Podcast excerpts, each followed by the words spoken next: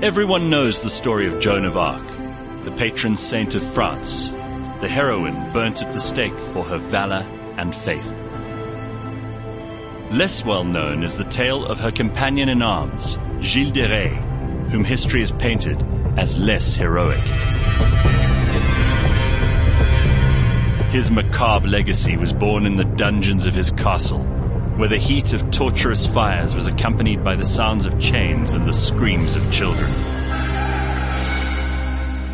But did any of it really happen? Was he a mass murderer or a victim of his wealth and military success? Those secrets are buried under stone and ash and legend, and we may never know for sure.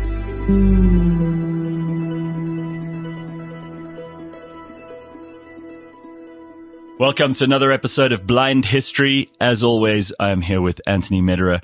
We are looking at, oh man, another crazy crackpot, potentially serial killer nutcase. This is one of those people who I think, you know, everybody loves the bad guys. That's, those are the episodes that get the downloads, right? Yeah, one hundred percent. I was very excited. I was just so looking forward to doing this. Yeah, you suggested this guy. I must tell you, I didn't really know a whole lot about him. His name is Gilles de Rais. He was born in around fourteen oh five. Yeah, correct. And he only, fifteenth century. He lived about forty years, maybe even a little bit less. He was in his thirties, I think, when he died. But he's probably best known to historians as having been a companion of Joan of Arc. Yes. During the fight against the English to get them out during the Hundred Years' War, yeah, in France. But to criminologists and to forensics experts, he's probably one of the first medieval serial killers. Yes, because if we talk about um, Gilles de Rais, uh, you could be talking about a war hero. It's well documented. Yeah, of uh, he was fearless, brave. He was the, to such an extent that uh, the Dauphin at the time, and who later on became King Charles, King Charles, King Charles the Seventh, yeah, uh, and to protect Joan of Arc. And, um, and well, he was also made Marshal of France, which was the, the highest rank in the military in France.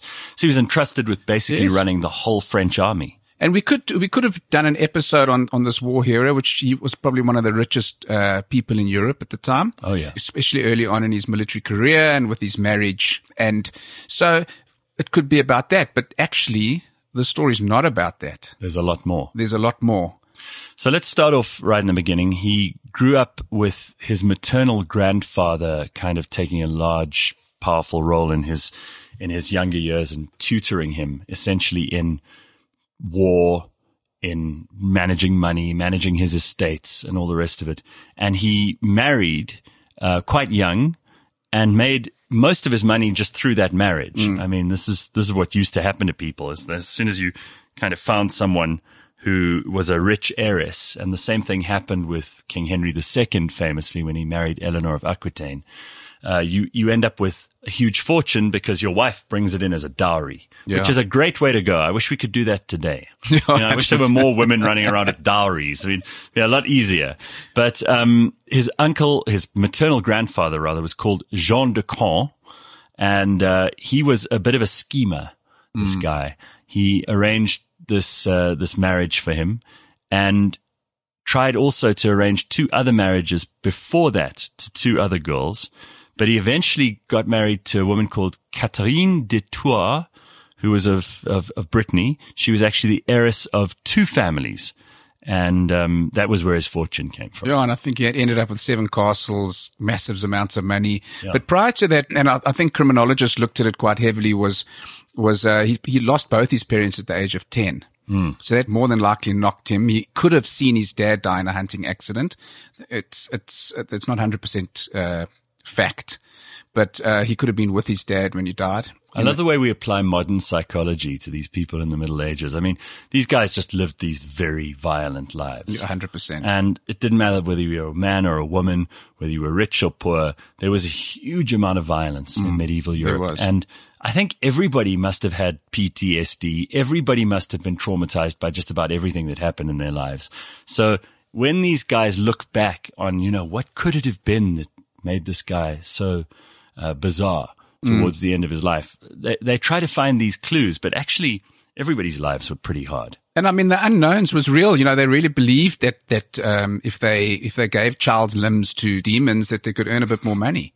So, so it might have been as simple as that. Well, let's, let's not get there too quickly. So obviously now he's married, he's rich, he's got all these castles, and he decides to embark on a military career.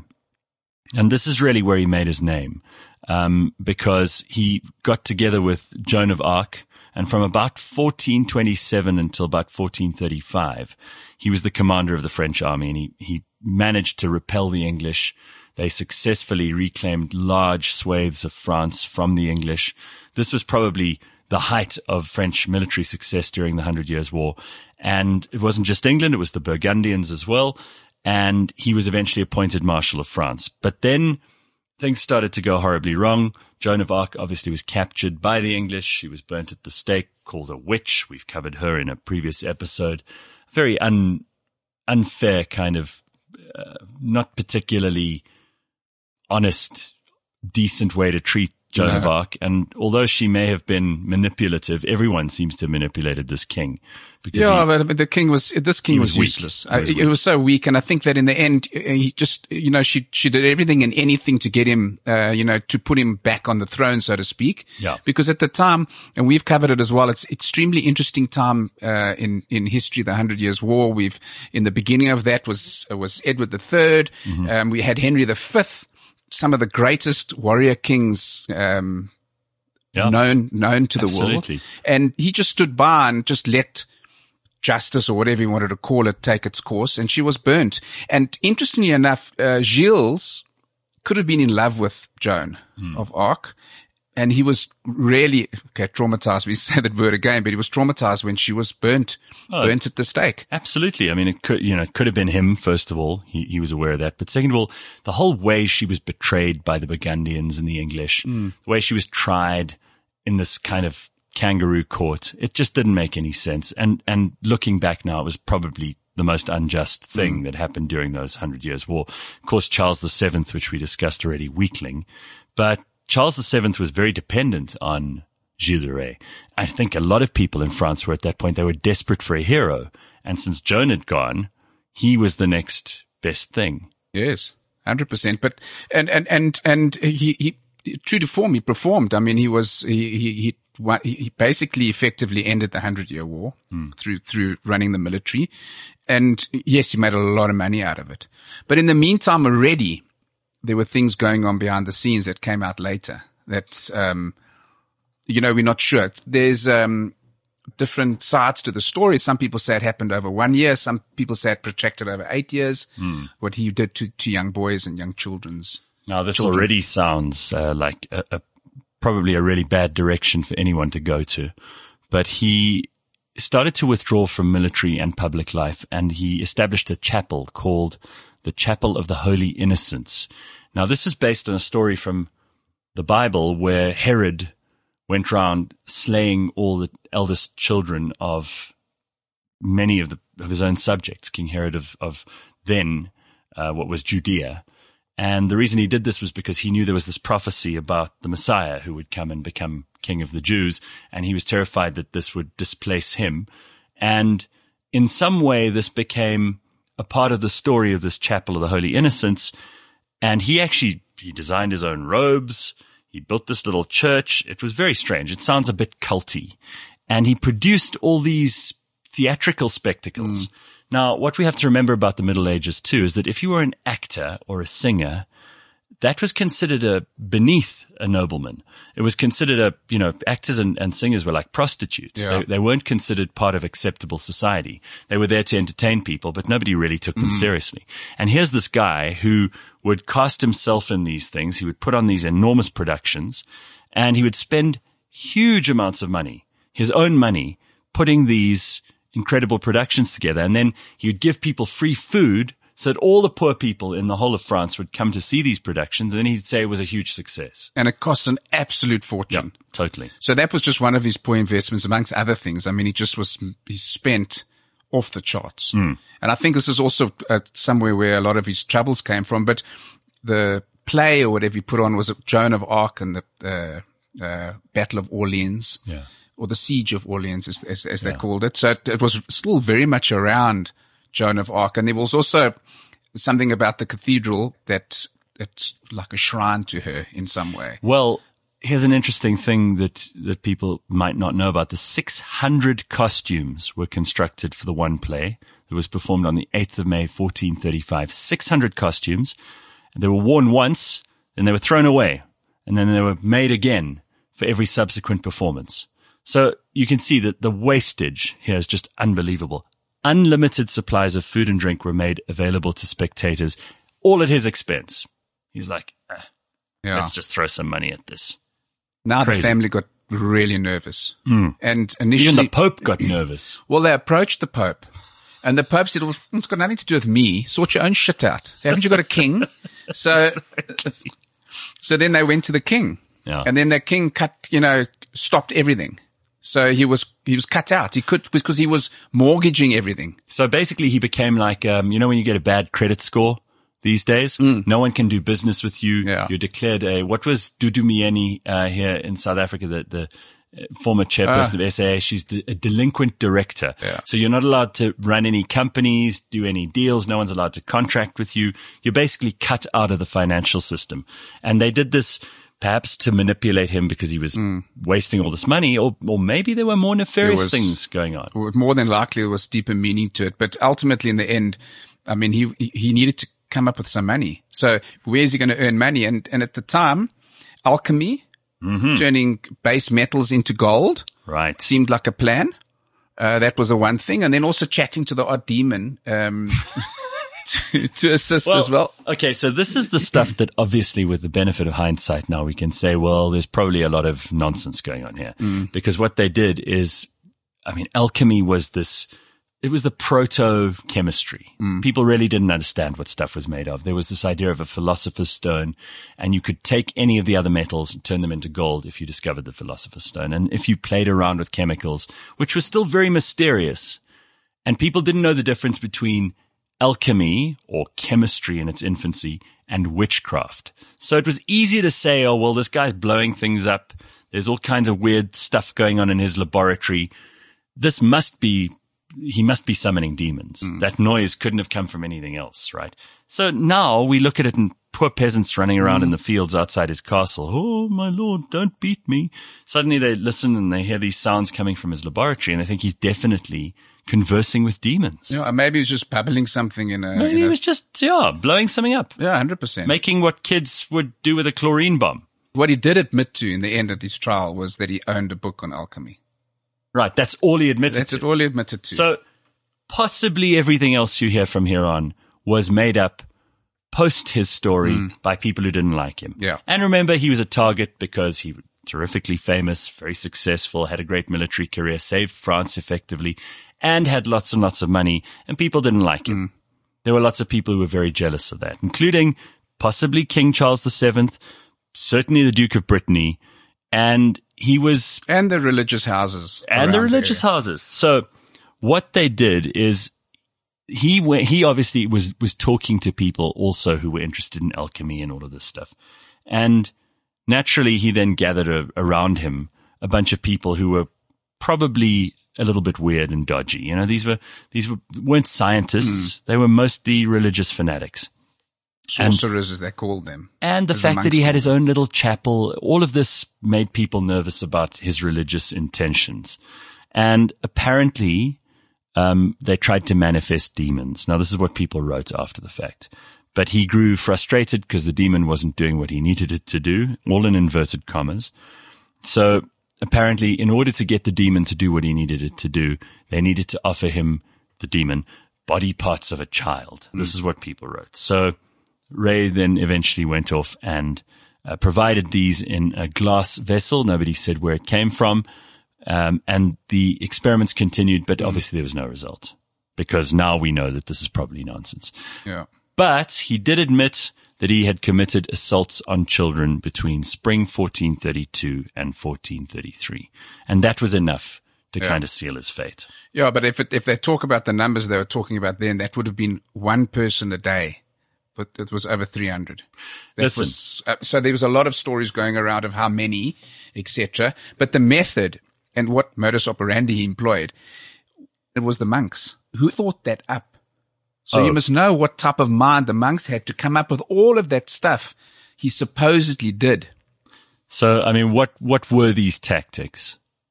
Because people like the grisly, gory shit. So first of all, he'd bring them in, he'd dress them up in, in the finest clothes, given a lavish meal, uh, given wine, which had a sugar in it, which uh-huh. was supposed to pep them up a bit. Uh-huh. And then he would take them upstairs, and then he would tell them what he was going to do to them. And then he would love seeing the shocked look in their eyes. The fear. The fear. So that was initially what he did. And then he would hang them up. And so they were just hanging in front of him. He would masturbate in front of them. That's why I'm saying somebody made the story up. So it couldn't be, I mean, who wrote this? Well, considering the history of the Catholic Church, is it so difficult to draw a link between a bunch of very strange monks? And we know that there are still priests like this today. I'm certainly not saying this is the case for all of them, but we know that there's a lot of dodgy stuff that the Catholic Church has covered up over the years. Imagine these years yeah. when nobody kept records of this exactly. stuff. Exactly. There's just a bunch of peasant kids. Nobody really cares. You know, the monks were probably masturbating. But well, this is it. They may have just projected all of their stuff yeah. onto Gilles de Rais because then they could uh, assuage their own guilt. Yeah. But then he would bludgeon them to death, and then he would cut off the best limbs. Sometimes he'd decapitate them. Sometimes he would listen to this. I mean, there's a, there's an actual supposed witness testimony that he would um, either kill the child himself or have the child killed by his cousin. The victims were sometimes killed by decapitation. Um, sometimes he would beat them with a stick. Other times they would have their throats slashed, and he would infinitely take more pleasure in debauching himself than them. In his own confession, he testified that when the said children were dead, he kissed them, as you've just pointed out, and those who had the most handsome limbs and heads he held up to admire, and their bodies cruelly cut open and took delight at the sight of their inner organs. Yeah. I mean, this is some sick stuff. So yeah. either there are really twisted people who wrote the history of Gilles de Rais, or he was mm. a total nutcase and, and they said they psychopath. Found, they said they found forty bodies, but then also said they didn't find any bodies actually. Mm. So it's difficult to, to know exactly. But interestingly enough, near the very end, one of the documented victims was, was a apprenticed from a furrer. I think it's in the region of Reims. Mm-hmm. And he asked if they can use the apprentice as a, as a messenger for him to take a, a note somewhere. So first of all, the, the question that maybe we should ask is, can't he get his own couriers? Why does he have to use some poor furrer's courier to, so that was really yeah. was strange. But then, the, then they started investigating more and more. And then, you know, he didn't really give a shit because he kidnapped a cleric at that time. And then, the, then now the bishop started looking into this. And I think that's when it sort of it unraveled. And, and I think literally a year later he was burnt. So yeah, they eventually, they sentenced him, and obviously that was the end of him. He was not going to come back from this easily, despite having saved France. They executed him by hanging him and then burning him. Um, he and his two accomplices proceeded to the place of execution. They are said to have addressed the crowd with contrite piety and, um, and begged for salvation. His request to be the first to die had been granted the day before at eleven o'clock. The brush at the platform was set afire, just like had happened to poor old Joan of Arc, mm. and Rais was hanged. His body was cut down before being consumed by the flames and claimed by four ladies of high rank for burial. And that was the end of him. But interestingly enough, there was a child's folklore fable of Bluebeard. Uh-huh. Bluebeard was loosely based on him, although the Bluebeard in the story or the fable is, is around him killing his wives. And apparently now Bluebeard is shorthand for serial killer, which is something I didn't know. Well, they actually did a mock trial in nineteen ninety-two where they pretended that they were back in the fourteen hundreds, and they staged, with all the evidence they could gather, a devil's advocate situation where they had two panels of experts debate whether or not he was actually guilty of these crimes. And apparently they put this ad hoc court together, and a team of lawyers, writers, French ministers, parliament members, et cetera, all got together and they decided he was not guilty, um, based on all the evidence they could gather from the time. Yeah, so then the, the Gilles de Rais war hero and the first major serial killer or not. Yeah, never and, know. and yeah, you know, like a lot of people in, in the French medieval period, there there were some people who were extremely violent, extremely dangerous, but the legends always end up being more mm. impressive than the real stories in, yeah. in, in so many of these cases. Either way, if you wanted a bad guy and you believe all of the stuff that came out of this, then he's top of the list. He's right there. Yeah. Unbelievable. What a story.